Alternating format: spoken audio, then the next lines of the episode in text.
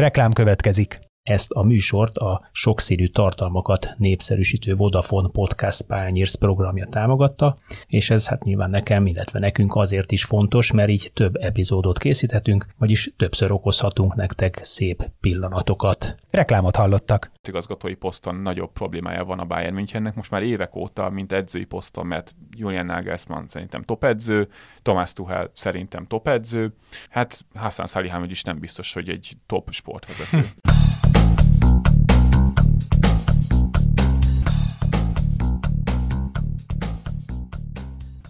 Sziasztok! Ez itt a Zicser, a 24.hu focis podcastja. Én szokás szerint Kálnoki Kis Attila vagyok, és ezúttal két futballguruval, két Sport24-es állandó szerzővel, Szabó Pittel és Váj Bencével ülünk itt. Sziasztok! Hello, hello.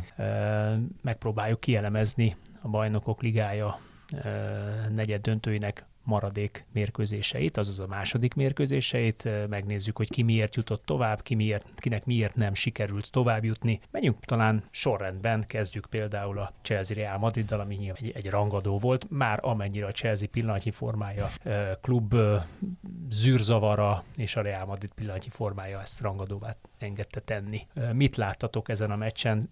Papírforma eredmény tulajdonképpen a jelen állapotban? Gyakorlatilag szerintem ez, ez kimondható, és kimondható volt a, a párharc előtt is, hogy a Real Madrid jelen formájában egyrészt egy jobb csapat, és kevésbé kaotikus csapat, mint a Chelsea. Nagyon nem akarok így beleugrani egyből a közepébe, csak szerintem ez egy ilyen jellemző kép volt az egész visszavágóról, főleg ugye a Real Madridnak az első gólja, amikor szegény szerencsétlen kukurája bal hátvédként eldöntötte, hogy akkor ő most a Real Madrid közép hátvédjét akarja letámadni egy bedobás után, ami valamint szinten adódott a, a Chelsea-nek a a, játék elképzeléséből is, hogy hogyan próbálnak védekezni, csak ott az egy teljesen rossz döntés volt abban a szituációban. Csak belegondol az ember, hogy ez a játékos, aki megérkezett nyáron a Brighton-tól, jelenleg most már a harmadik edzőjével dolgozik. A három edző alatt már a sokadik játékrendszerben kell szerepelnie, és mi van ott a fejében, mekkora káosz uralkodhatott, úgyhogy a lámpád is csak mióta leült a kispadra ideiglenes vezetőedzőként, gyakorlatilag minden mérkőzésen, nem csak másfajta felállásban, de másfajta felfogásban küldte pályára a Chelsea-t,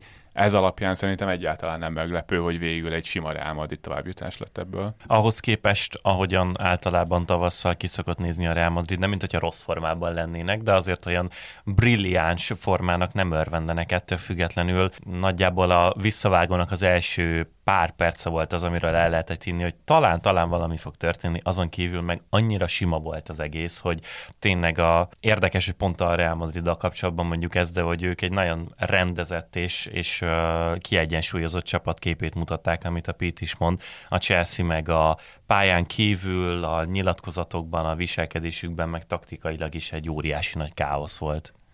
Ez a káosz magyarázza azt is, mondjuk azt a Chelsea áprilist, hogy 6 meccsen 86 lövésből 8 és fél XG-re sikerült nekik egy gólt lőni. Hát... Mert, mert egyébként a helyzeteik, mintha meglennének, gyönyörű szituációkat alakítottak ki amúgy a Real Madrid ellen is, pláne az első mérkőzésen ugye a kiállításig egészen pariban volt a két csapat. Hát ez valamilyen szinten nyilván a, a bal szerencse és, és például Graham Potter menesztésén el lehetett ezt felhozni, hogy nem jönnek az eredmények, de rendkívül pekes a, a Chelsea mindkét kapu előtt, mert több gólt kaptak, mint ami várható volt, és kiadták a helyzeteiket. Ez valamilyen szinten szerencse, valamilyen szinten meg egy, egy keretépítési probléma. De jelenleg nincsen egy olyan játékos sem a Chelsea-ben, aki például magabiztosan tud gólokat lőni. Hát nincs center klasszikus hát konkrétan center. nincsen center, igen, és ha már itt konkrétan itt a visszavágónak a kontextusába akarjuk ezt belerakni, hát elég ránéz szerintem a Chelsea-nek a kezdőjére, ahol a ugye 3-4-3-ban tette föl labdabirtoklás esetén Lampard a, a Chelsea-t, ahol a két tízes, a két csatár mögött játszó játékos, az Conor Gallagher és Engolo Kanté volt.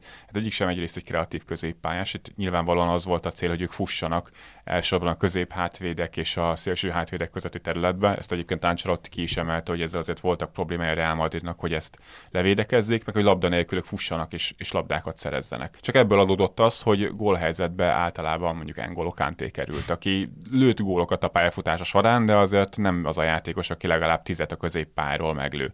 És szerintem jól jellemzi a Chelsea-t, hogy belakta az intenzitást Lampard, mind labdával, mind labda nélkül, fussatok az üres területeket, zárjátok le szinte ember-ember ellen a középpályát, viszont amikor odaértek a kapu elé, gyakorlatilag nem volt olyan játékos, aki alkalmas lett volna, hogy ezeket a lehetőségeket gólra váltsa. És a Chelsea-t ez így összefoglalja szerintem, hogy semmilyen szinten sem sem taktikailag, sem keretépítésben nincsen egy igazi kohézió most a klubban belül a tulajdonosváltás volt, de talán ez már előtte is jellemző volt javarészt. Amikor Potter volt még az edző, akkor nagyon sokszor az volt a probléma, hogy a játékos kapcsolatoknak a hiánya miatt egyszerűen, hogyha volt egy jó elképzelés, egy jó meccsterv, azt sem lehetett igazán jól működtetni, mert egyszerűen nem volt meg az a reláció a játékosok között, és nem ismerték még annyira egymást, hogy hogyha taktikailag felül is kerekedtek, akkor abból valójában valami eredményt is lehessen véghez vinni.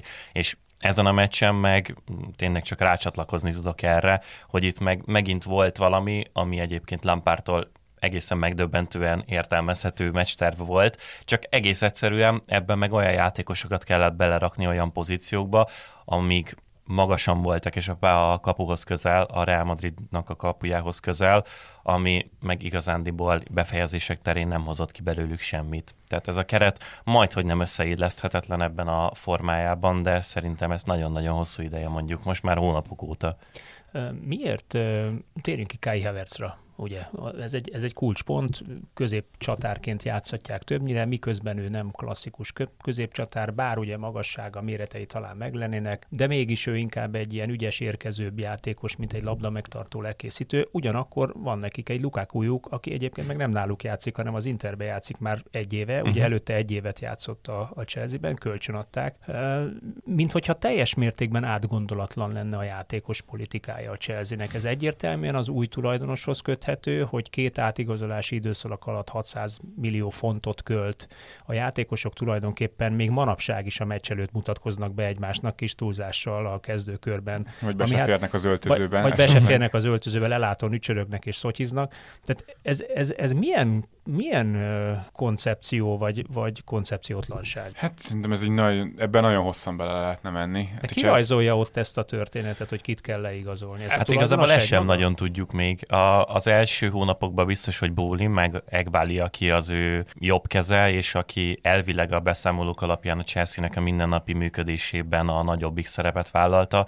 Azóta meg kineveztek két vagy három sportigazgatót is. Kettő sportigazgatót, illetve egy technikai igazgatót, akit ugye az RB Leipzigtől szerződtettek. És hát most elvileg meg az újabb beszámolók szerint ők azok, akik megszabják az irányt, de ezt nehéz elhinni úgy, hogy közben meg arról tudunk, hogy Bóli meg Egbali bemegy az öltözőbe beszédeket tartani, hogy számon kérje a játékosokat az elköltött, értük elköltött összegeknek a ez nagysága magyaros, miatt. Ez olyan magyaros, vagy kelet-európai, kelet-közép-európai történet. Tehát ez aztán Angliában különösen nem a futballkultúra része, sőt. Abszolút, és nyilván itt kívülről nem látunk bele a, a belső viszonyokba, és hogy pontosan hogyan működik most a, a Chelsea, mint klub, csak így nagyon kívülről felületes szemlélőként az ember azt látja, hogy, hogy megérkezik egy új tulajdonosi tulajdonos csoport, annak vannak vezetői, akik valamiért úgy gondolják, hogy ez az egészhez nagyon értenek, és mindent az alapján akarnak meghozni, mint döntést. Ugye ráadásul Todd Bowley volt egy ideig az ideiglen sportigazgatója ennek a Chelsea-nek, aki éppen, hogy csak belecsöppent ebbe a futballbizniszbe, és nyáron még Thomas Tuchelnek írogatta az SMS-eket, hogy figyelj, leigazoljuk a Ronaldót, vagy ezt a játékos leigazoljuk, és a Tuchellel szerintem is, ő is állítja, ezt nem nagyon lehet így dolgozni, és ez lett egyébként annak a viszonynak a vége, hogy egyszerűen a Tuhel és a klub vezetősége nem találták meg a közös hangot, ami alapján úgy gondolták, hogy nem lehet a jövő Chelsea-t felépíteni, és visszatérve a pont a Lukaku kérdésre, hát ugye őt ugye Tuhel nem tudta igazából beilleszteni a játék rendszerében, most azóta már a harmadik edzője van a Chelsea-nek, hogyha Bruno Száltort, aki egy meccsre ült a kispadra beleszámol, akkor már a harmadik új edzője van a Chelsea-nek. Itt a hosszú távú építkezés lenne az első számú cél szerintem, csak a koncepciót jelenleg még nem látjuk. Azt látjuk, hogy az egy koncepció volt, hogy most egy kiskap, pénzügyi kiskaput kihasználva igazoljon le a Chelsea nagy potenciállal rendelkező fiatal játékosokat, és kösse le őket hosszú távra, akár nagy pénzért is, csak hát ilyenkor jön az, hogy amikor meg ezek a játékosok számon vannak kérve, akik a jövőnek lettek igazolva, hogy miért nem hozzák azt, amit a pénzükért várnak a chelsea akkor érezzük, hogy van egy ilyen ellentmondás az egész történetben, amiből például edzőként szerintem senki nem tud jól kijönni, nem tudott jól kijönni belőle Tuhel, nem tudott jól kijönni belőle Graham Potter, most Lampardot javarészt itt a szezon végére már ilyen kabala figuraként hozták, mint Chelsea legenda, hogy őt talán nem fogják bántani, hát már második meccs után már őt is bántották, itt csak bukni lehet, és amikor a Chelsea következő edzőjének kiválasztásáról van szó, azért szerintem Nagelsmannnak, vagy éppen Luis Enrique-nek is megvannak a feltételei azzal kapcsolatban, hogy milyen működésben szeretnének ők ebben a Chelsea projektben részt venni. Hát vagy Pochettino-nak, aki ugye a mai hírek szerint péntek délelőtt veszük fel az adást, azt mondta, hogy nagyon köszöni a megkeresést, várjunk még egy kicsit nyárig. Tehát nem mondta azt fejt felől tapsa, hogy hurrá, Chelsea, megyek. Nyilván ez, ez azért jelzésértékű, nem? Maximálisan, nyilván ez hogy megint egy, az edzőkeresés egy másik olyan folyamat, amiben nem látunk bele konkrétan.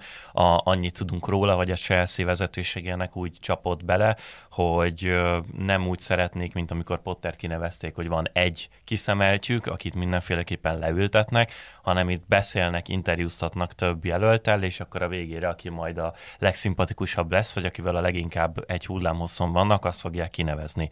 Na most ebből éppenséggel a legutóbbi információk azt mutatták, hogy Pochettino nem szeretne nagyon, vagy eléggé óvatos ezzel kapcsolatban. Luis Enrique kifejezetten hátra került ahhoz képest, hogy egy ideig ő tűnt a legvalószínűbb jelöltnek, ami egyébként önmagában szerintem semmi szempontból nem meglepő, mert ha van mondjuk Guardiolához ilyen a klubra gyakorolt, kontrollt és mm, hatást tekintve hasonló edző, akkor Luis Enrique az egyik ilyen. Tehát ő, hogyha megérkezik, akkor úgy kell játszani, úgy kell viselkedni, úgy van felépítve a klubba, hogy ő azt szeretné saját maga körül, és hát ez pillanatnyilag a Chelsea-nél nagyon nem úgy tűnik, hogy így működne. A Didier Drogba is azt nyilatkozta, hogy össze-vissza vásárolnak itt, eközben nincs vezér a pályán, ugye ami egyfajta megközelítés. Másrészt meg nekem az lenne a kérdésem, hogy, hogy és ez, ez ugye engem folyamatosan zavar a pénteki MLS közgyűlésen maga Csányi úr is elmondta, hogy ezzel a magyar kluboknál is az, az visszatetsző és előfordul, hogy a klub tulajdonosok számon kérnek játékosokat, személyi döntéseket hoznak, telefonálgatnak, miközben nem az lenne a dolguk, ugye azért van a szakma, a sportszakma. De úgy, úgy gondolkozunk el azon, tehát egy, egy olyan ember, aki bankitelből, bármiből beletesz írtatlan összeget egy futballcsapatba,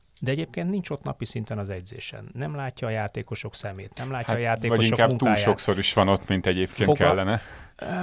Egy azt azért Todd Bowley abszolút részt vesz ezekben a napi működésekben jelenleg is, okay, tehát akkor, edzéseket akkor, látok, ott, ott van az öltözőben, és nem, nem ez a probléma, hogy ott van-e, hanem hogy milyen döntéseket és mi Na alapján de, de, hoznak de meg. meg. Meg honnan hozza a döntéseket? Neki milyen, milyen olyan tapasztalata van, ami predestinálja arra, hogy egy futball szakmában, ami ráadásul az amerikai sportoktól teljesen más elven működik, szakmai döntéseket hozzon akár játékosok kiválasztásán. Mi, mi alapján tud egy ilyen ember megítélni bármit hasraütésszerűen? Vagy nálam a pénz, én vagyok a tévedhetetlen megmondható? Vagy mi? mi a... Nem nagyon nyilatkozott annyit Bóli, hogy egyértelműen le lehessen abból vonni, hogy ő milyen ember, de a viselkedéséből azért tényleg ez tűnik, hogy ő a múltban más sportokban, de azért a sport közegben egy sikeres ember volt, aki jól működő projekteket épített föl a saját maga elképzelései által, kinevezett olyan embereket különböző szerepkörökbe, akik utána jól működtették a csapatait,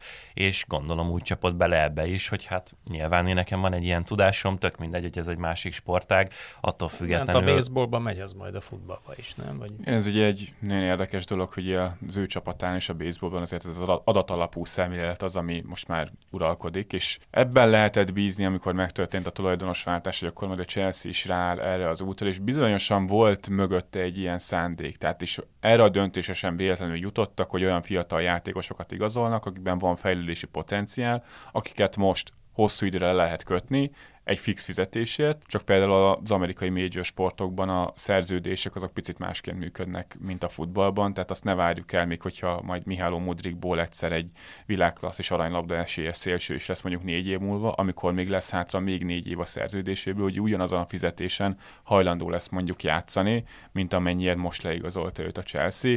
Ez egy modell, amit még senki nem próbált ki a futballban, és ezt tettük fel akkor is különböző műsorokban, cikkekben, hogy meglátjuk, hogy ez mennyire működik, ez a nagyon bele módszer. Egyelőre rövid távon úgy tűnik, hogy nem. Ráadásul azért pont azzal, hogy gyakorlatilag most már biztos, hogy a Chelsea Európából kimarad minden sorozatból a következő szezonra, a Financial Fair Play miatt is óriási bajba kerülnek, mert nagy a keret, rengeteg játékost kellene eladni, már csak azért is, hogy beférjenek az öltözőbe egyáltalán, és hogy a pénzügyi mérleget helyrehozzák. Kreáltak magunknak egy óriási problémát, amit most meg kell oldani, és ami még nem volt meg mondjuk egy évvel ezelőtt, amikor ők megérkeztek a klubhoz. És a Financial Fair Play, bocsánat, az a csodálatos, hogy nem úgy van, hogy ha nyáron neked valamit ki kell pótolnod, akkor azt augusztus 31-éig van időt, hanem azt júliusig le kell rendezni. Tehát a Chelsea-nek a nyárnak az első hetei az azzal fog telni, hogy ők megpróbálnak a 32 fős keretükből jó néhány játékost értékesíteni, akikről mindenki tudja, hogy el kell adniuk őket. Tehát nyilván a én vevő lennék, akkor az utolsó pillanatokig az utolsó fillért is hagynám a saját magamnak megszerezni, és tényleg a határidőig várnék, aztán mondanám, hogy még 5 millióval kevesebbet fizetünk, és akkor kénytelen lesz a Chelsea ezekre igent mondani. Úgyhogy ez ilyen szempontból egy, egy borzalmasan elhibázott döntésnek tűnik így utólagosan, és tényleg az az elképesztő ebben, hogy a, a buliéknek volt egy csomó ötlete azzal kapcsolatban, hogy hogyan kell felépíteni a keretet, hogy milyen klubot szeretnének építeni, és most pillanatnyilag hozták ezeket a fiatal játékosokat a jövőnek, hogy majd egyszer jók lesznek. Hoztak Pottert, aki projektedzőnek volt, úgyis hatalmas türelmet kapott az első hetekben, minden nyilatkozat erről Igen, az szólt. első hetekben minden edző hatalmas türelmet kap. Aztán utána ez hirtelenjében elfogyott, és olyan, mint hogyha békaként megfőzték volna saját magukat, és a forró vízben egyszerűen nem vették, ész, nem vették volna észre, hogy mi történik, mert a szurkolók elkezdtek tombolni, jó, akkor hát kénytelenek vagyunk kirúgni az edzőt, kénytelenek vagyunk lemenni és számon kérni a játékosokat, aztán utána hirtelenjében a játékos politikánk is be fogja kérni az árát, úgyhogy egyelőre ez a csak nem egy év, amióta itt vannak az amerikaiak, ez, ez a Chelsea szempontjából igazából egészen tragikus. Az is egy érdekes szempont egyébként a pénzügyi fair play mellett, hogy angol lapértesülések, angol lapértesülések szerint az új játékosok szerződésében az is benne van, nincs BL felezik a fizetést. Uh-huh. Na ez megint csak nem szokott jó vért szülni, és ez megint csak nem segíti azt, hogy egyébként jó áron add el azt, amit. Magyarul én, ahogy látom a Chelsea új tulajdonosi körének az első évét, ez nettó pénzégetés. Ez az jelenleg annak néz ki, és szerintem sokat mondó, hogy például az Enzo Fernández, akivel szintén 7 éves szerződést kötöttek, neki ebben a 7 éves szerződésében volt egy opció, hogy a Chelsea meghosszabbíthatja még egy évvel. Ez gyakorlatilag néhány héttel, hónappal a leigazolása után megtörtént, pontosan azért, hogy a pénzügyi jelentésekben ez a szerződés még hosszabbra nyúljon, és az amortizáció az, az így jelenjen meg, mert ekkora probléma van jelenleg a Chelsea-nél a, a pénzügyekkel és a Financial Fair Play miatt. Ezért kell nekik most nagyon-nagyon komoly döntéseket gyorsan meghozni például a nyáron, és sarokba lesznek szorítva, hogy Bence is mondta, ez teljesen nyilvánvaló. Egy, egy mondatra térjünk már ki a Real Madrid, mert méltatlanul hmm? keveset hmm. beszélünk a győztesről. A hát ott, ott minden rendben van, jól mennek a dolgok, arról úgy kevesebbet lehet beszélni. Igen, de, de az, az, engem, az engem érdekelne, hogy azért a Real Madrid és Ancelotti el, elmúlt éveit, e, európai mérkőzéseit, hazai mérkőzéseit is szemlélve, az viszonylag mindenkinek nyilvánvaló, hogy, hogy ugye Ancelotti egyrészt inkább a játékosok képessége, egyéni képességében bízik, mint hogy agyon taktikázná a mérkőzést, és az is viszonylag nyilvánvaló, hogy Vinicius Junior oldalán próbálja megtörni egyezegyezésekkel vagy passzjátékkal a, az ellenfél védelmét. Mégse tud ellene senki se tenni semmit. Hogy van ez? Az, azért a Real Madrid a tavalyi évhez képest egy kicsit komplexek csapat. A... Nagyon leegyszerűsítettem nyilván. Egy, egy picit igen. De, miért, a... de bocsánat, viszont engem erősít talán az, hogy azért a mérkőzéseken Vinicius Junior körülbelül hát 12-14-szer általában meghúzza azt a balszélt, és láthatóan keresik is őt a labdával. Önmagában ő neki és Benzemának a játékos kapcsolata, meg ahogyan kis területbe, hogyha kihúzódnak oda balra, kombinálnak, az nyilván talán a leg jobb fegyvere, vagy a legfontosabb fegyvere a Real Madridnak, de ettől függetlenül Kamavinga most már hónapok óta bekerült balhátvédként a csapatba, ami hát nem kifejezetten klasszikus balhátvédet játszik, mert ő önmagában egy belső középpályás innentől kezdve azért nyilván tök mást tud adni, mint hogyha mondjuk Ferland Mendi lenne ott, vagy ne talán Nacho, na hozzá képest aztán meg végképp más, de közben Rodrigo is végül a jobb szélen most már kiharcolta az állandó kezdőcsapatbeli tagságát. Na most speciál kettőt rúgott. Igaz, hogy a Junior adta mind a kettőt, ugye, ha jól emlékszem, mind igen, a két igen. Hát uh-huh. ugye a Rodrigo gyakorlatilag ilyen BL specialista, tehát igen. az előző szezonban 5 gólt rúgott a BL-ben. Döntőben. Igen, hát az Vinicius rúgta, de az elődöntőben ugye ő igen, rúgta hosszabbítással Azt a mérkőzést. arra, azzal kevertem össze. Ja, ebben igen. a szezonban is most már eldöntötte ezt a Chelsea uh-huh. elleni meccset, már van öt gólja, és valóban itt a Chelsea-nél említettük azt, hogy ott a, gyakorlatilag felrajzolhat az edző bármilyen taktikát egy-egy mérkőzésre, de hát olyan szinten nincsenek kialakulva játékos kapcsolatok, hogy egyszerűen nem lehet hosszú távon ezt fenntartani anélkül, hogy ne áldozd be mellé javarészt az eredményeket is. De a Real Madrid ez pontosan az ellenkezője, tehát ott olyan szinten ki vannak munkálva a játékos kapcsolatok, hogy ez tudja húzni a csapatot, és ez viszont azért tudni kell, hogy ez nagyon jó játékosok kellnek. Tehát ez kellenek a Benzemák, a Viniciusok, a Modricok, a Kroosok. És ugye Carlo Ancelotti ebben nagyon jó edző, hogy ezeket a játékosokat olyan helyzetekbe tudja hozni, hogy ezeket a játékkapcsolatokat fel tudja erősíteni. Tehát az Evertonnal azért nem nyert bajnokok ligáját Ancelotti, meg bajnok ligája helyen sem végzett, mert ott egyszerűen olyan volt a keret, hogy a nyolcadik hely volt a maximum, amit ebből ki lehet hozni, és mindezzel együtt pont azért, mert taktikailag azért nem annyira leszabályozott a Real Madridnak a játéka, ez a csapat is sebezhető. Tehát pont te említetted Attila, hogy a chelsea az első mérkőzésen azért volt egy-két olyan kilépése a mérkőzés elején a Chelsea-nek, amiből zicserekig vitték és simán gólokat lőhettek volna belőle. Ha például ez az úgynevezett rest defense, amikor a azok a játékosok, akik nem vesznek részt aktívan a támadásban, hanem arra figyelnek, hogy mi történik akkor, amikor elveszítjük a labdát, azért a Real Madridnál nem éppen a legszervezettebb. Tehát ott azért egy-két passzal át tudsz menni rajtuk, és ha vannak olyan mérkőzések, ahol ezek a játékos kapcsolatok nem működnek ösztönösen, túl nagy lesz a távolság a játékosok között, nem alakulnak ki ezek a kapcsolatok, akkor a Real Madrid játékát meg kifejezetten rossz nézni, viszont ezek általában nem a BL meccseken történnek meg, mert itt egy-egy párharcra, egy-egy mérkőzésre kell rákészülni. Azért az nem véletlen, hogy a bajnokságban viszont ebben a szezonban úgyhogy visszajött a Barcelona, már a Real Madridnak van egy 11 pontos hátránya, és Ancelottinak a karrierjére is összességében jellemző, hogy BL-t azt rengetegszer nyert, bajnokságot is, de arányaiban, hogy hány bajnoki szezon töltött egy top csapatnak a kispadján, akik bajnok esélyesek voltak, és azokon a szezonokon belül hányszor nyerték meg a bajnokságot, azért Ancelottinak a szívje nem annyira erős. És ez itt jelent, jelentkezik elsősorban szerintem. A, bocsánat, és még Persze. annyi csak, hogy a, gondolom lassan átmegyünk a Manchester City-re, akik az ellenfelük lesz. A, azt még kifelejtettem itt az átalakulás kapcsán, hogy hát Casemiro nincsen már a Real Madridnál, ami onnantól, amiatt, hogy Chouameni ugyan az első, hát igazából ősszel végig ő volt a kezdő hatos a Real Madridnak, és idén, idénre most már az elmúlt hetekben. Nagyon sokszor kiszorul a kezdőből, és Valverde az, aki Rodrigónak a bekerülése miatt visszamehet a középpályára, és Kroos, Modric és Valverde alkotja azt a középpályás hármast, ami ott zakatol a Real Madridban, és az azért különbözik, meg azért más, mert Kroos így 32 éves korára azt hiszem, a ilyen szerelések, mezőnymunka, szűrés tekintetében élete legkiemelkedőbb szezonját hozza, és Casemirónak a felelősségét, ahogyan nő ott középen szűrte tényleg az ellenfeleknek a támadásait, azt nagyon nagy százalékban ő magára húzta. Viszont, amit a Pete is mondott, hogy a rest defense ettől függetlenül nem feltétlen a legjobb, ami az még hozzátenném, hogy rengetegszer tudnak teljesen értelmezhetetlen módon káoszosan letámadni, sokszor nagyon feleslegesen magasan és agresszívan. Ez azért a Manchester City-re való tekintettel nem biztos, hogy a legjobb alkalom, meg a, a legjobban kinéző meccsterv, mert így, hogy Casemiro sincsen, aki kifejezetten ennek a specialistája volt, hogyha nincsen is meg a csapat szerkezetét tekintve egy biztonság a kontrák levédekezésére, vagy az olyan direkt támadásoknak, ami Holland felé nyilván nagyon sokszor fog érkezni, így majd Krószéknak kell ezt megcsinálni, úgyhogy Ancelotti továbbra sem teszi hozzá edzői oldalról ennek, amit, amit kéne.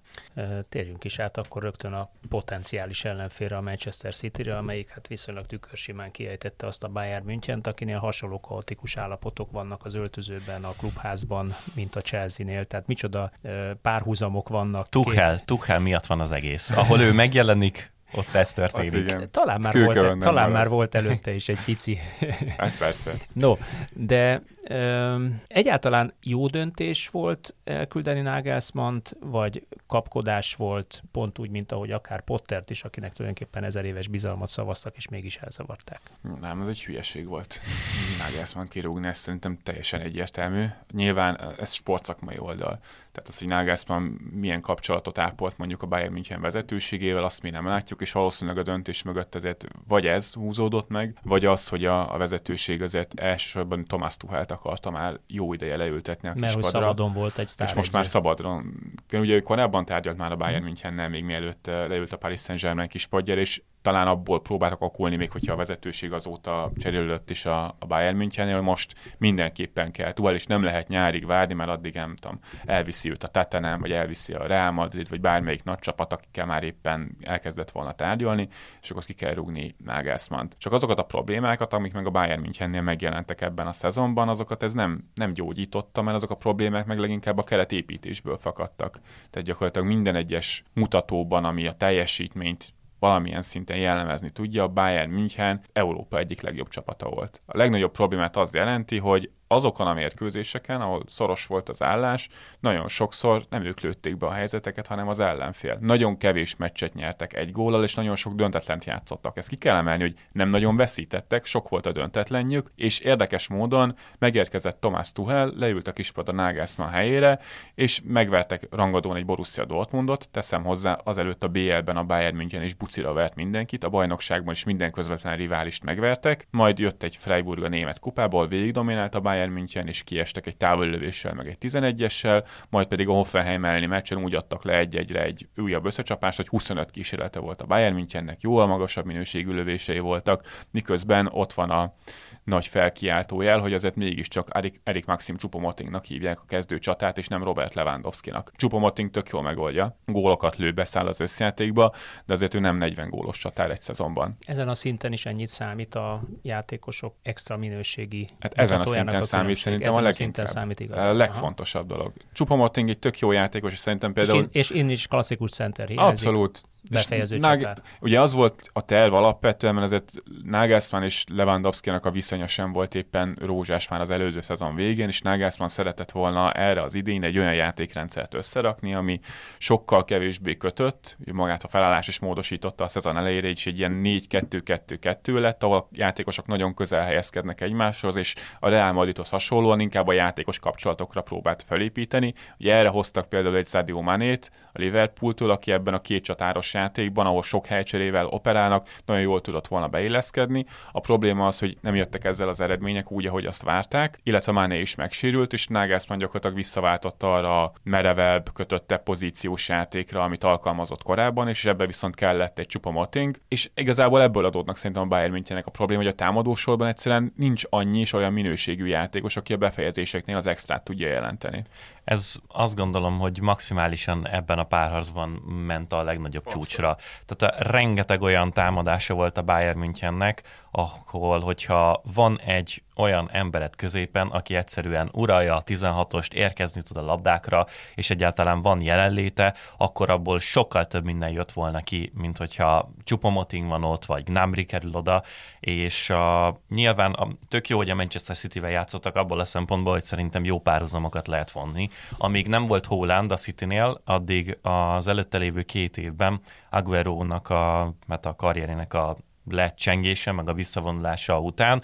A Manchester City sokszor hamis 9-essel játszott, érkező középpályásokkal a 16-oson belül, és úgy oldották meg azt, hogy legyen a 16-oson belül elég emberük, hogy egész egyszerűen teletömték a 16-os.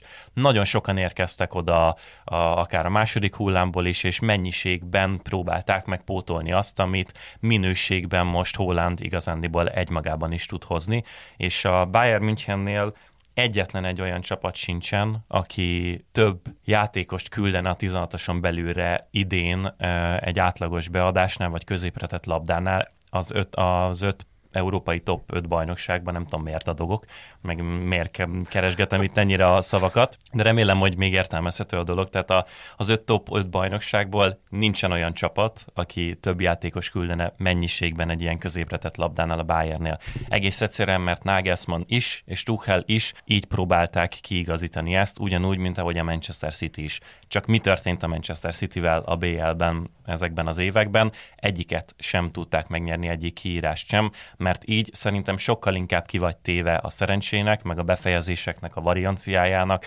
ami ilyen kis mintán, egy kieséses szakaszban egész egyszerűen el tud téged ö, csúsztatni, és a Bayern ről sem lehetne azt mondani, hogy olyan brutálisan alul maradtak volna ebben a párharcban. Hát, sőt, Hát, ja, tényleg említetted, hogy ezért összességében sima volt. A eredmény tekintetében sima volt, tehát a visszavágó előtt már biztos volt, hogy a Manchester City tovább, tovább jut, mert a kontrollmániás Guardiola hm. ezt már nem engedi ki a kezéből egyik csapatával sem, mondjuk 3-0-ról A játékképét tekintve egyáltalán. Abszolút. És az első meccsre is igaz hát volt ez szerintem. is rengeteg helyzete volt, ahogy egyébként Száné nagyon mélyen rányomja a bélyegét a Manchester, vagy a Bayern München hm. játékára, mert a legtöbb helyzetet ő dolgozza ki, a legtöbb ők ja, alapvetően ebből a rendszerből ezt fakad, és hogyha megnézzük, hogy például ezen a két meccsen mit próbál csinálni a Bayern München, ugye csak a felállásból adódóan szinte egy 4-2-4-ben játszottak, mindkét mérkőzésen két visszamozgó centerrel, ugye Musialával és Grábrivel az első mérkőzésen, a másodikon pedig Musiala mellett már a klasszikusabb center Csupa Martin töltötte be ezt a szerepkört, de ugyanúgy vissza kellett mozogni a labdáját, hogy lekészítse és területet nyisson,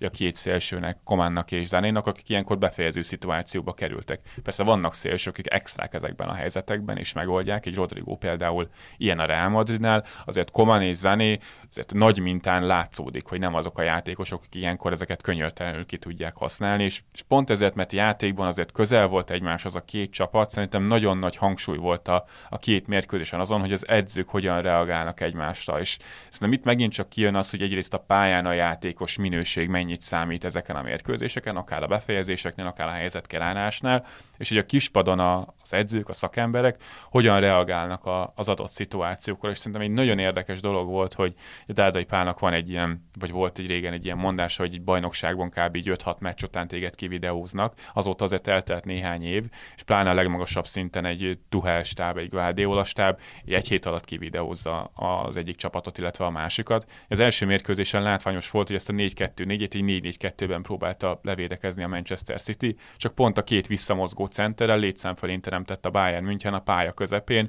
és úgy tovább tudták játszani a labdát, voltak mélységbe beinduló emberek, ezért Guardiola azt csinált, hogy a két szélsőjét, főleg Grillist húzta be a belső védőkre, lőttek egy gólt belőle, Upamecánót letámadta a Grillis, és megfojtották ezzel a Bayern München.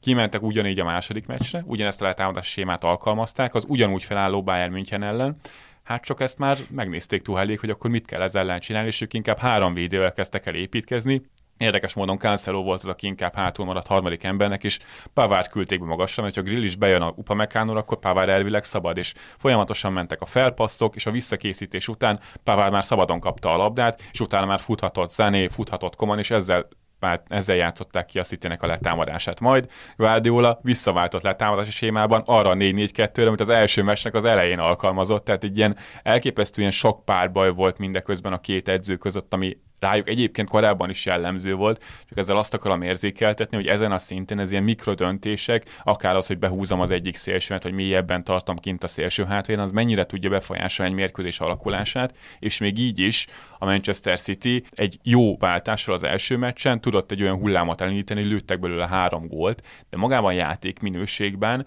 a Bayern München közel sem volt annyira lemaradva a City mögött, mint azt az eredmény sugalta volna. Két kérdésem lenne. Egy, mikor láttatok olyat Pep Guardiolától, bármelyik csapatától, hogy két egymás követő mérkőzésen is ilyen 40-hez közeli labdabirtoklást produkáltak, miközben ugyanála inkább a 60 fölötti a jellemző? Hát ez a legfontosabb változás szerintem ennél a Manchester City-nél ebben a szezonban. És Bernardo Silva pont erről nyilatkozott a mérkőzés után, és már Holland leigazolásokor lehetett sejteni, hogy a Manchester City arra fog rámenni. Kell a terület Hollandnak? Egyrészt, hogy kell a terület Hollandnak, de nem, nem is feltétlenül ez szerintem a hangsúlyos fontos, Bernardo Silva azt mondta, hogy korábban úgy gondolták, hogy nekik a BL-ben is egy Real Madrid ellen, Liverpool ellen, Bayern München ellen is 90 percen keresztül labdával kell kontrollálni a mérkőzéseket, ami megy a bajnokságban, és hogy ott van 20 perc üres járatod, az belefér, már javítasz a következő mérkőzésen hosszú távon. Viszont a BL-ben így, hogy két meccsen múlik minden, neked sokkal jobban kell alkalmazkodnod játékszituációkhoz, amikor téged egy nyomás alá helyeznek. És mit csinált a Guardiola? Berakott egy Hollandot az eddig Bence által említett hamis kilencesek helyére, aki brutál módon kerül helyzetbe, hogyha őt kiszolgálják, fizikálisan rendkívül erős, ezzel már biztosítod azt, hogy akár kevés lehetőségből is te gólokat tudja előni, és telepakolta a keretet technikás, nagyon fizikális játékosokkal. Tehát négy közép hátvéddel játszik jelenleg a Manchester City, egy Nathan, aki a bal hátvéd, akit rendkívül néz megverni egy az egybe. A labdabirtoklásban a második védekező középpályás, egy közép hátvéd John Stones, tehát az alapelvek maradtak, de sokkal... Hát ott van Rodri, aki szintén ugyanezt ott van Rodri, és zseniálisan oldja meg. A fizikalitásnak sokkal nagyobb a hangsúlya a Manchester City-nél, és az, hogy ha kell, akkor a boxon belül védekeznek. És ez megint csak nem egy egyedi példa. Ott van például az egyik legfontosabb mérkőzés ebben a szezonban a Manchester City-nek a bajnok bajnokságban, amikor megverték az Arsenal idegenben 3-1-re, azon a mérkőzésen a Manchester City 37%-ban birtokolta a labdát, ami egy Guardiola csapatnál egész egyszerűen elképzelhetetlen lett volna. Nyilván az fakadt egyrészt az Arsenal taktikájából is, de hogy a Manchester City jóval kevésbé sebezhető már ebben a szezonban ilyen helyzetekben, mert úgy lett alakítva a keret, hogy ehhez is tudjanak alkalmazkodni, és pont ezért szerintem az előző szezonban is a City már esélyesebb volt a Real Madrid csak a játékképe alapján, de azokban az üres járatokban, amikor nem tudták kontrollálni a meccset, elbukták az egészet. Szerintem a Manchester City ebben a szezonban ezekre a szituációkra jobban fel van készülve, még hogyha csak a bajnoki formát nézzük, a Manchester City nem mondható jobbnak az előző szezonnál, egyszerűen más szituációkhoz másképpen tudnak alkalmazkodni. Megtanult reaktív lenni a Guardiola, aki egyébként mindig diktálni akart és proaktív akart lenni, nem, ér, nem érdekelte az ellenfél? Mert így is lehet mondani szerintem is. Ez meg a... kicsit vissza a múltba, ugye, aki, aki bevezette a hamis 9-est újra a futball történelembe, és aki nyugdíjba küldte az összes klasszikus középcsatárt, kis túlzással az Pep Guardiola volt. Na most ehhez képest igazolták le hol. Az a különleges benne, hogy mindenki azt gondolja, hogy ő neki van egy ilyen nagyon jól körülírható filozófiája és elképzelése a fociról, amit 15 éve folyamatosan minden egyes csapatában, minden egyes meccsen játszott. És ez nagyon nem így van. Guardiolánál egyetlen egy az állandóság, a változás változtat a játékosoknak a formája az érkezők miatt az ellenfélre reagálva, és én is csak ezt hangsúlyozni tudom, hogy ugyan nem lehet azt mondani, hogy jobb lenne, vagy dominánsabb lenne ez a Manchester City, mint az előző szezonban, vagy azelőtt, de ennél kiegyensúlyozottabb Manchester City-t, amióta Guardiola itt van, én még soha nem láttam, és ez erre értendő, hogy a játéknak és a focinak különböző helyzeteire és különböző meccs szituációkra is hasonlóképpen jól tudnak reagálni. Itt ennyire magas szinten mindent még soha nem tettek. Igen, szerintem fontos elmondani, hogy a Guardiola kapcsolatban szerintem a széles közéleményben még mindig az a tévhit alakult ki, hogy így ilyen futballromantikus, aki csak szépen szeret nyerni. Nem. A Guardiola egy dolgot szeret, de azt nagyon nyerni.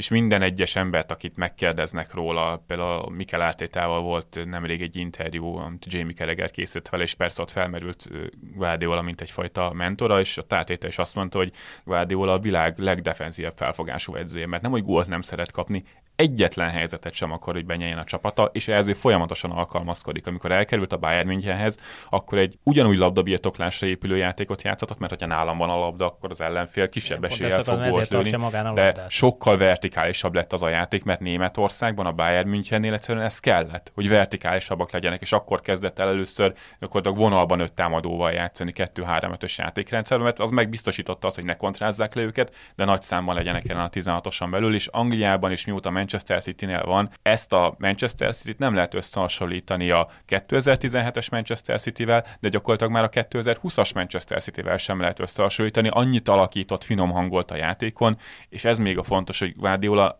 nem, nem érdekli azt, hogy mit csinál az ellenfél, és úgyis csak a saját játékát játszatja. Guardiola az edző, akit mindennél jobban érdekel, hogy az ellenfélnek hol vannak a gyenge pontjai, mik az erősség, és hogyan tud arra rákontrázni. Megnéz egy videót, kielemzi az ellenfeleket, nem a stábja, hanem ő maga is, megnézi húszszor, és azt mondja, hogy megvan. Ott fogjuk megnyerni a meccset. Aztán persze lehet, hogy nem nyerik meg, mert a futball ilyen óriási szerepe van a szerencsének, majdnem 50%-ban, mert kapufáról kifelé pattan a labda, vagy már ez nem tekeri be a szabadrugást. De a terv megvan, és az mindig az ellenfélhez igazodik, az alapelvek azok, amik soha nem változnak. A labdával kontrollálni akarják a mérkőzést. Ebben a szezonban annyi változott, hogyha nincsen náluk a labda, akkor sem esnek pánikban, megvannak hozzá a játékosok, akik ha kell, akkor öten blokkolnak a 16-oson belül. Lőv Zsolt azt nyilatkozta el mérkőzés után, hogy látszik már a kezük munkája a Bayern Münchenen. Egy a probléma, hogy ezt még nem tudják 90 percen keresztül a játékosok megoldani. Ti mit láttok, mi az, ami más a Tuhel csapat játékában, mint ami volt a csapat játékában. Miben, miben hozott változást Tuhel egyáltalán, akinek azért a mutatói nem a fényesek, hét meccs, két győzelem, két döntetlen esély. Igen, és akkor el lehet gondolkodni, akkor mondom, mondjuk milyen eredményeket hozott Igen. volna a Bayern München. Aki egyébként hasonlóan visszahúzta a, a, a nyolcad döntőben a csapatát, mert ugyanígy 40%-ban birtokolták a Hát labdát, és, abszolút. és, és, meg, is, meg is orroltak rá a közönség, meg szakírók, hogy hát hogy játszhat így a Bayern, hát úgy, hogy nyerni akart, könyörgő. Szerintem még nagyon nehéz ilyen egyértelmű következtetéseket levonni azzal, hogy mit akar egyáltalán játszatni Tuhel és a stábja ezzel a csapattal, mert játszottak, Kevés a hét meccs. játszottak hét mérkőzést, és a hét mérkőzésen belül is nyilván látszanak az alapelvek, ők is labdával akarnak elsősorban dominálni, de az első mérkőzéseken például teljesen más, hogy valósították meg a vertikális játékot. A Dortmund ellen például egy ilyen 2-3-5-ben játszottak, picit középre húzott szélsővédőkkel, és a két nyolcas, ugye a támadó középpályások szinte egy vonalban játszottak a támadókkal.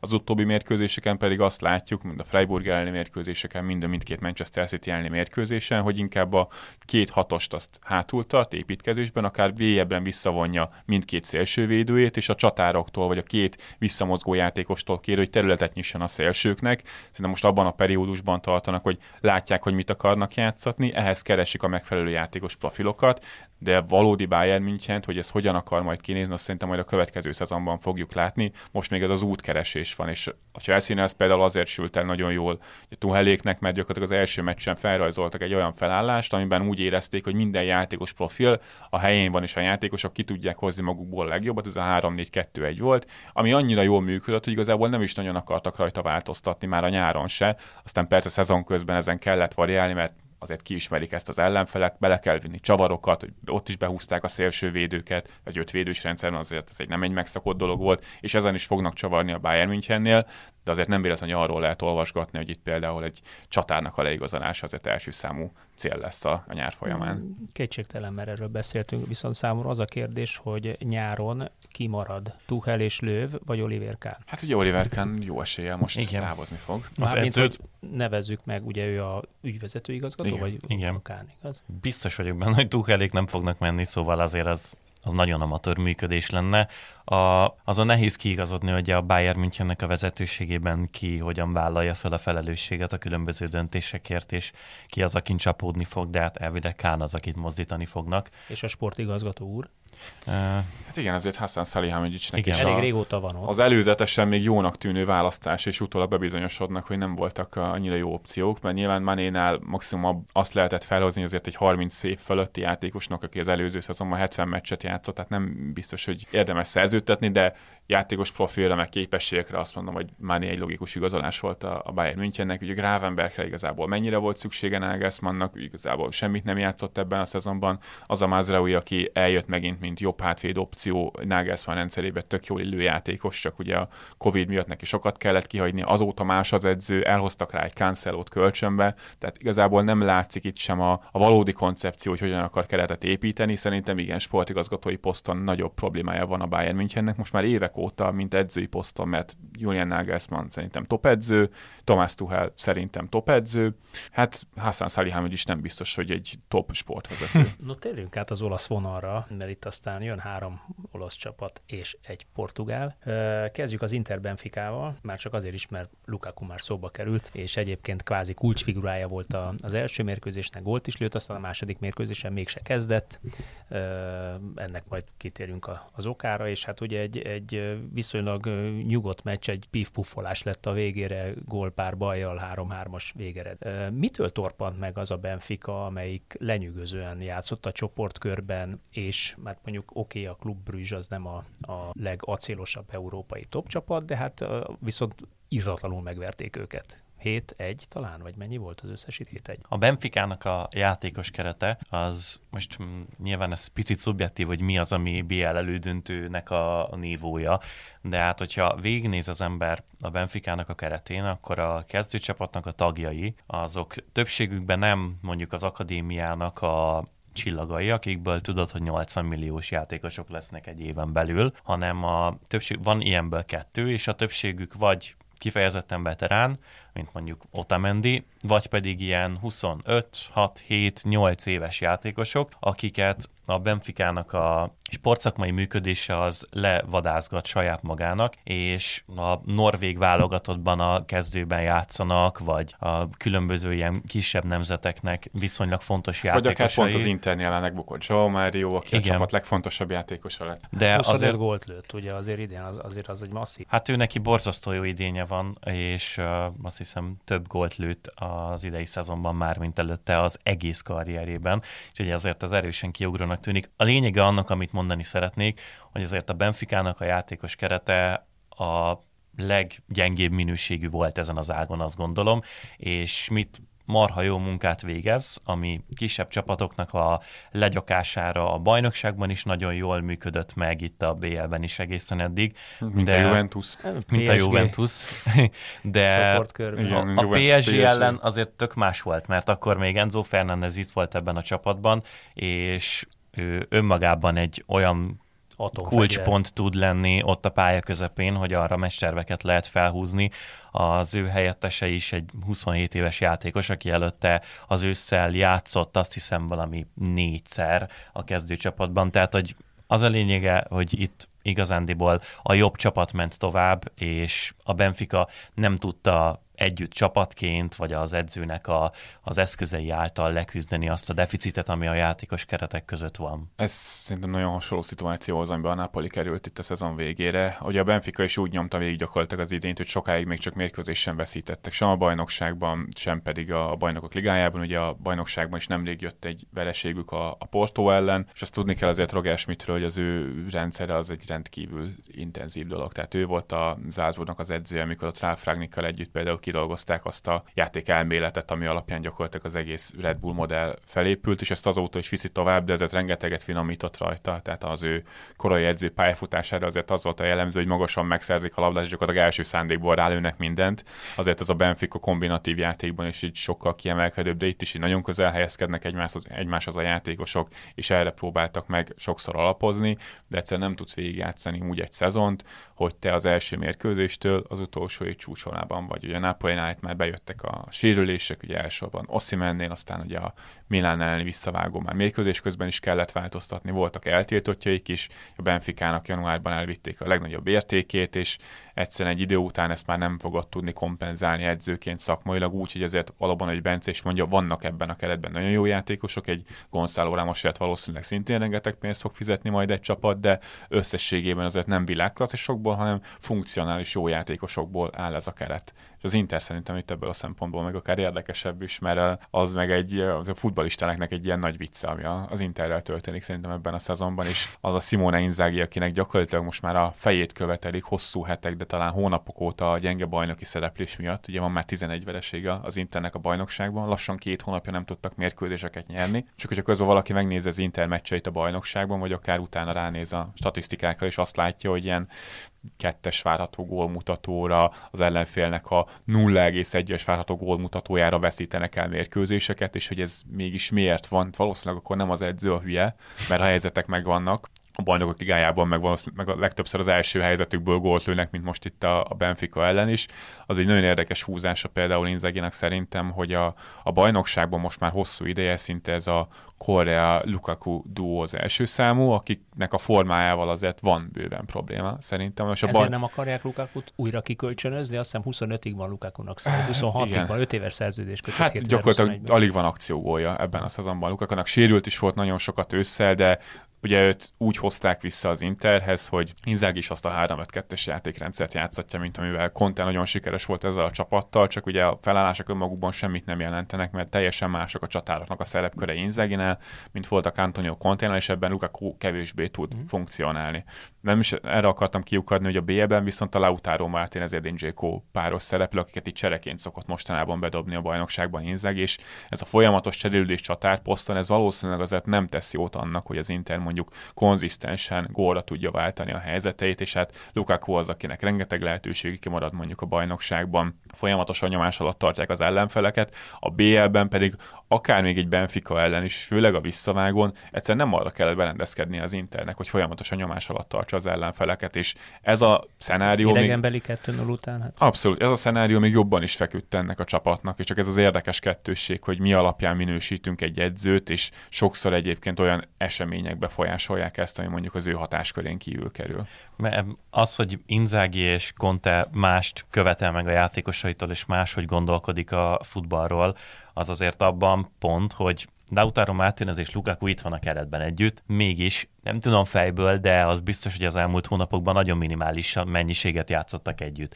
És közben meg előtte Conte alatt ez volt az a csatár duó, ami igazándiból a tetején a szerkezetnek elröpítette a bajnoki címig az Intert. És most meg egyszerűen Inzaghi úgy gondolja, hogy az ő elképzeléseinek mentén ők nem tudnak jól működni a BL-ben, és inkább azt a minden egyes pályára lépésekor a legidősebb BL-ben szereplő játékosnak a rekordját megdöntő Edin Dzsékót Dzsikót játszatja Lautaro Martinez mellett, aki meg ugyan szintén ilyen felületesen azt gondolhatnánk, hogy ők is nagyon, ő is nagyon sokat lép vissza, szinte igazándiból középpályásként funkcionál, és Lukaku is Conte alatt mennyire sokat lépett vissza a középpályára, akár kombinatívan, akár tényleg nagyon mélyen, és Lautaro Martinez maradt fönt.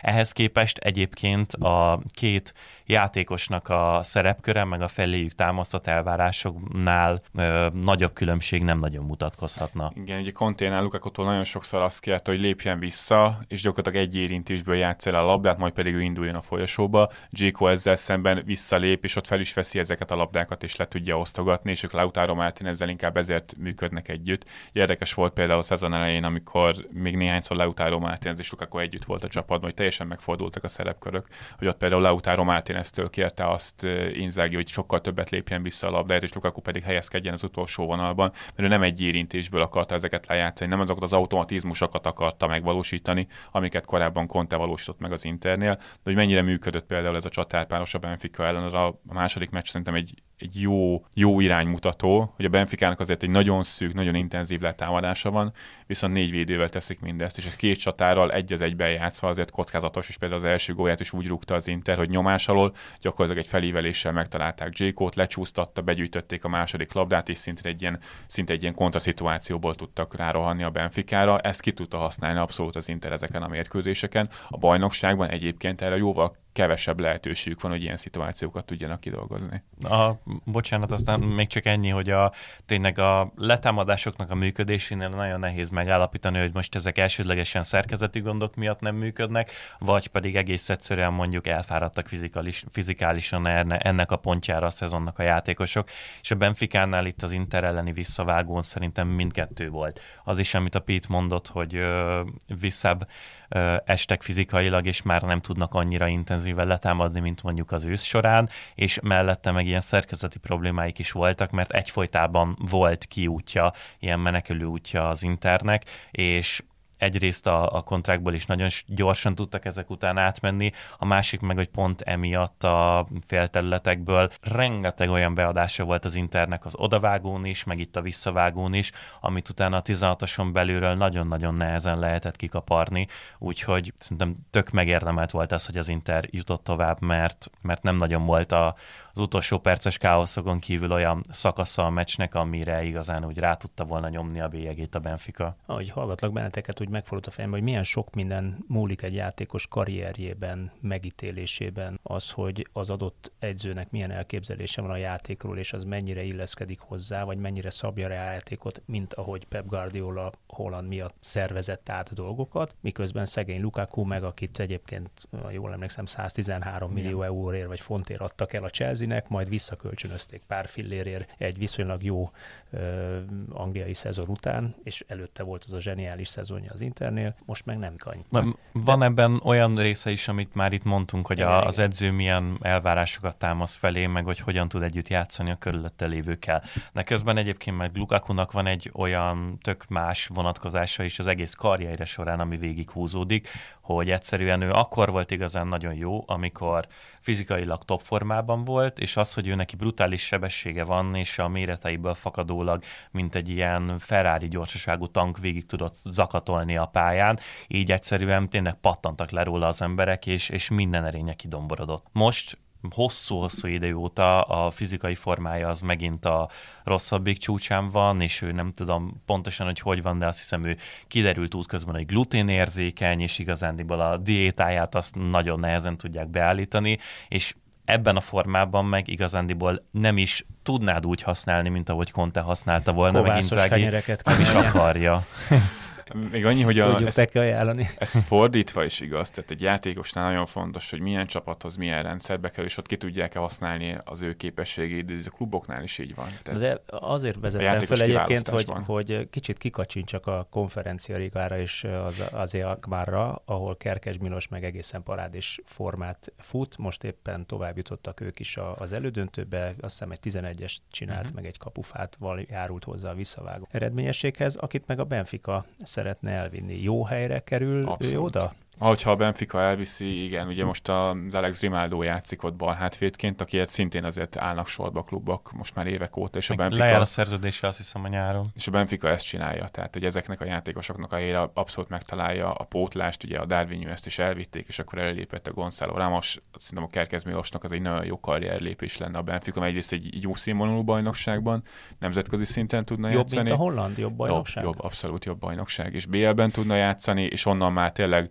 egy lépés, nem egy topliga, bár, bármilyen csapat, hanem Benficából topligáknak a top csapatai szoktak igazolni, hogyha te onnan kiemelkedsz. Úgyhogy ez egy karrierlépésnek szerintem ez egy nagyon, nagyon jó bázis. Ide hagy tűzzem be. nem mint hogyha egyetértenék vele, vagy azt gondolnám, hogy ez a mérvadó, de amúgy nagyon érdekes, hogy rögtön így rávágta a pít, hogy a, a portugál bajnokság jobb, mint a holland liga, hogyha véletlenségből az Álk már túljutna az elődöntőn, akkor pont úgy vannak az UEFA koeficiensek, hogy az ötödik bajnokság á, a holland bajnokság lépne elő itt az európai szereplések miatt, tehát Franciát a franciáktól Igen, elvennének tavaly, egy tavaly helyet.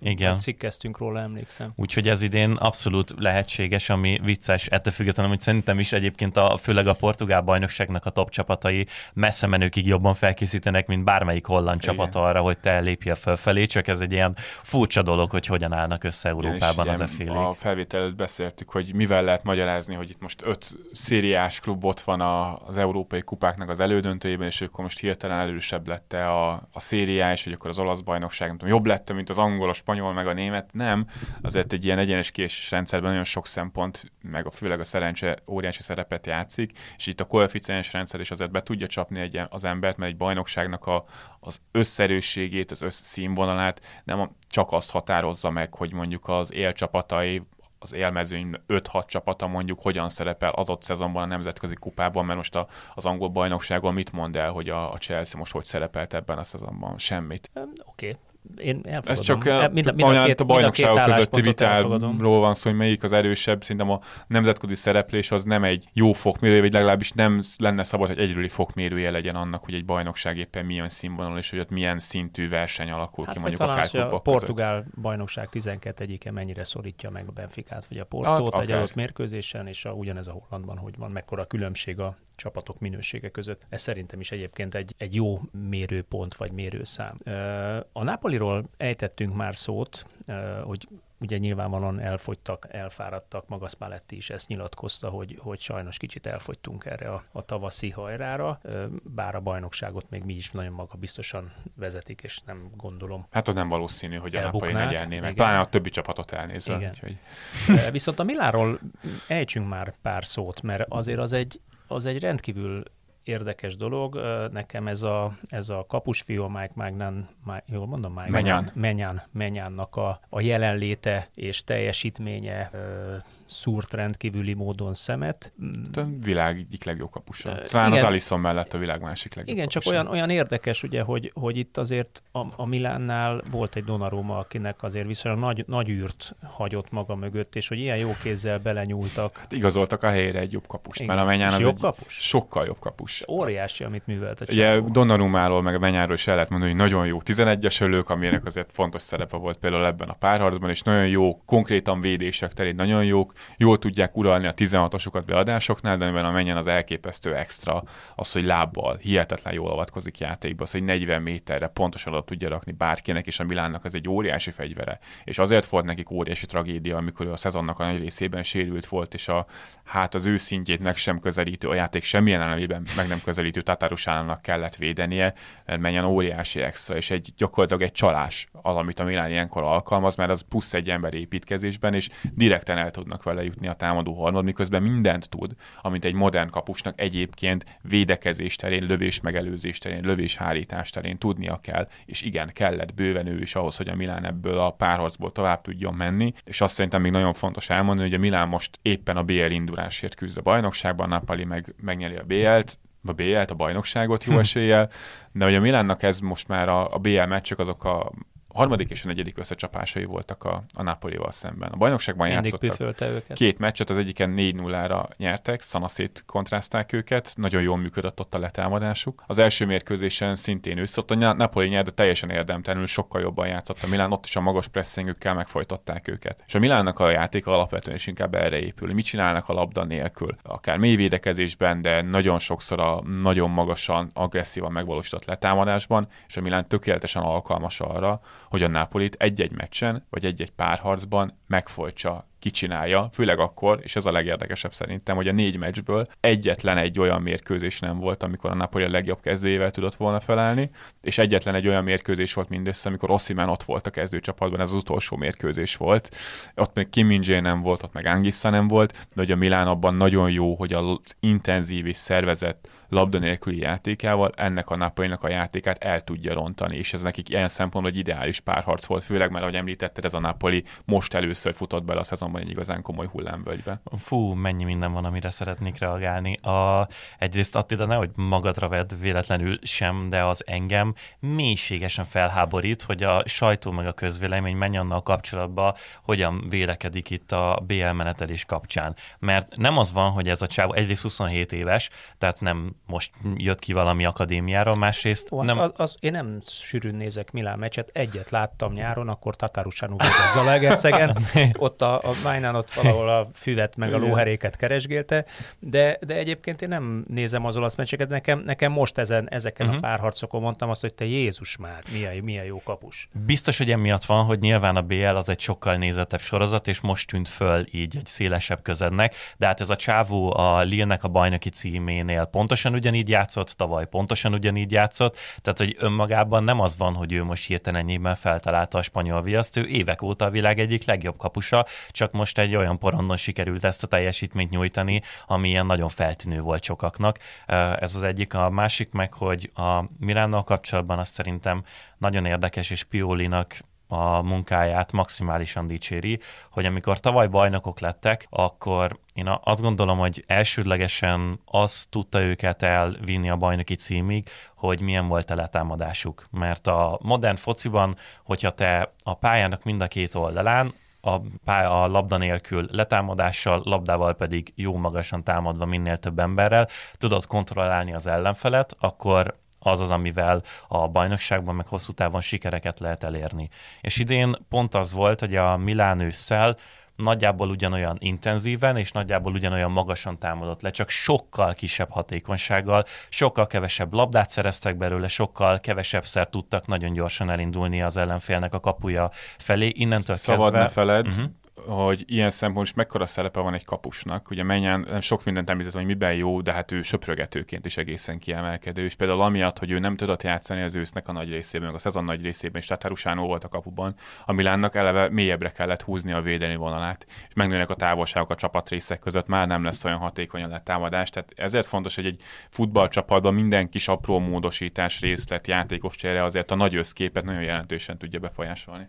Abszolút, és én nekem, tehát ez a gondolat vége, meg itt kanyarodok vissza mostanra, hogy itt azért főleg ebben a két BL meccsben nem az volt, hogy a Milán olyan marha magasan letámadott volna, és, és a saját kapujuk előtt szorította volna kellemetlen szituációkban Nápolit, hanem ők nagyon mélyen védekeztek, nagyon kompaktul, és tényleg az önmagában igaz, hogy megint a labda nélküli játékuk volt az, ami igazán kiemelkedett, de hogy mennyire sokszínű ez a csapat, és Pioli mennyire sokféleképpen tudja ezt az erényét kamatoztatni, hogy itt most egy teljesen más felfogással is ki tudták ütni a Nápolit. Hát és hogy mennyire hagyatkoztak ők is a bal oldalra Rafael Aura, ugye, hát akinek a sebessége egy ilyen, ilyen játékrendszerben Abszolút. egészen győzelmi esélyeket nyit meg, vagy olyan területeket nyit meg adott esetben, amivel aztán érkezik Zsírú. Milyen érdekes egyébként, hogy a csapat eleje meg a csapat vége is egy francia válogatott játékos.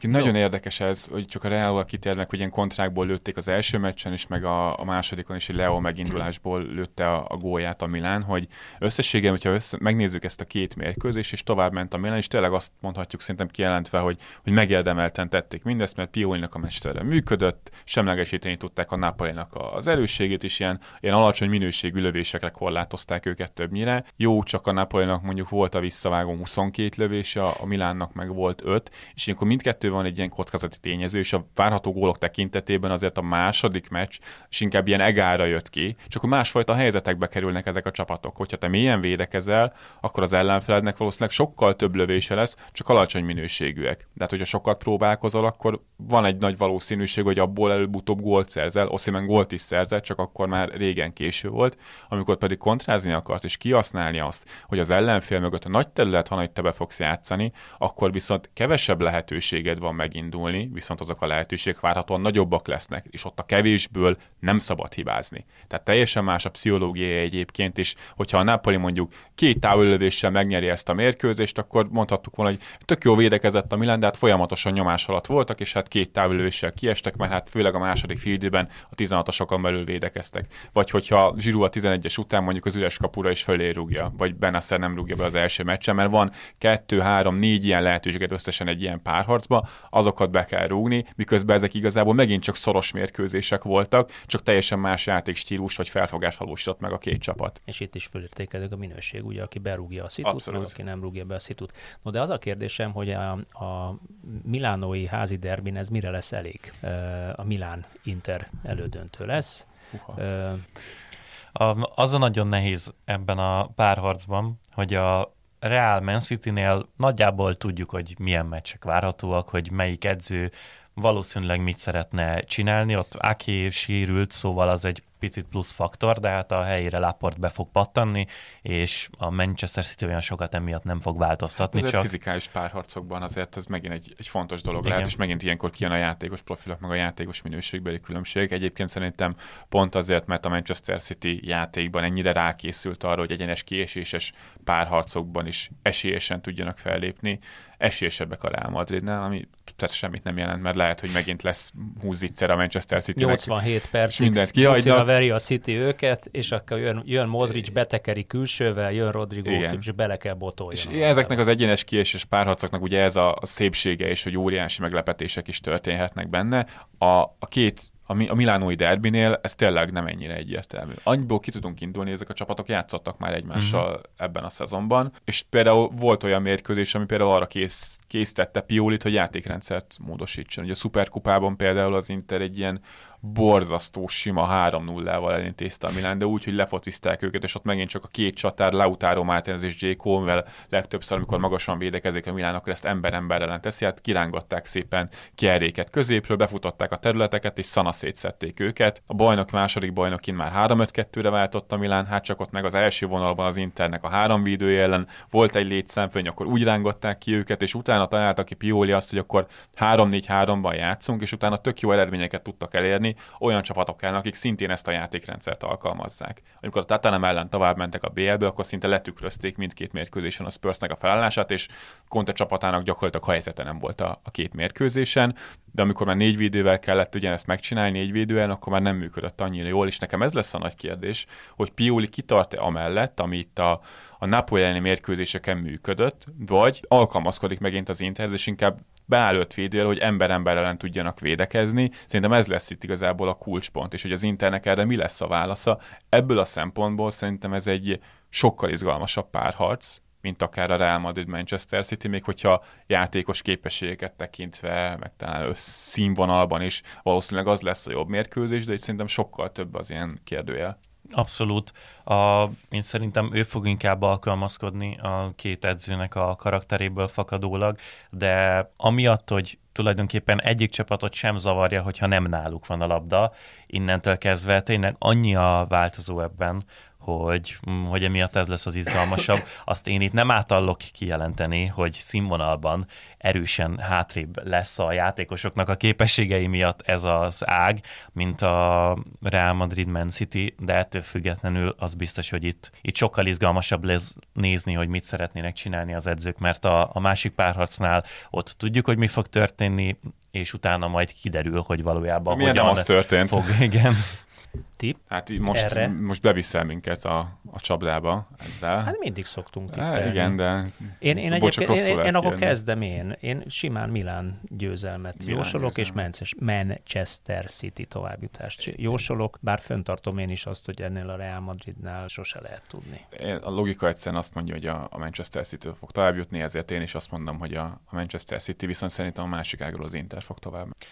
Jó, én a Milán Manchester City mellett kötök ki, mert én is azt gondolom, hogy a, érdekes, mert főleg amióta Inzaghi ül az Inter padján, ha jól tudom, egyetlen egy meccset sem nyert a Milán, úgyhogy ez önmagában még mondhatná is azt, hogy az Inter fog tényleg felül kerekedni, de én azt gondolom, hogy a két csapatnak az az íve, amin rajta vannak az idény közben, és ahogy Pioli kikecmergett ebből a szezon közepi krízisből, és ahogyan a Milán most visszaállt a saját pályájára, az egy sokkal inkább felfelé mutató év, mint ami az Internél van, akik tényleg egyik héten szenvednek, másik héten meg sikerül tovább jutni, aztán a következő héten megint szenvedni fognak. Ezért a Milánnak is van egy ilyen hasonló tendenciája a bajnokságban, még hogyha ez a rotációknak is köszönhető, de én ilyen szempontból azért annyira nem különböztetném uh-huh. meg őket, ugye nem nincs nagy jelentőség, ezért Inzaghi egy igazi kupaedző, Ugye ott vannak az elődöntőben, mert eljátszották az első meccset a Juventus ellen az olasz kupában, és ott is még jó esélyük van a, a továbbjutásra,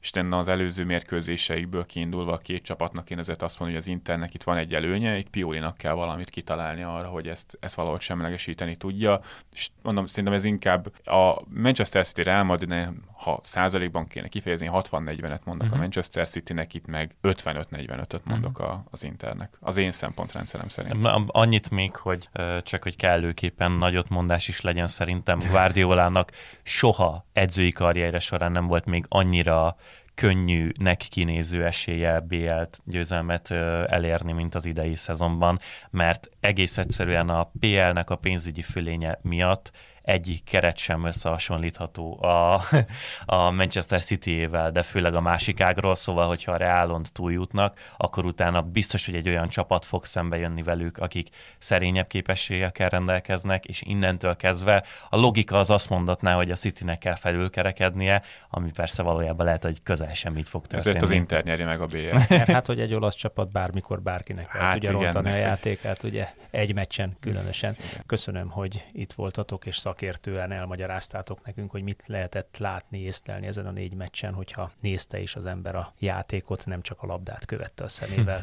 Kedves hallgatóim, köszönöm, hogy itt voltatok velünk, jövő héten újra találkozunk. Sziasztok! Hello, hello!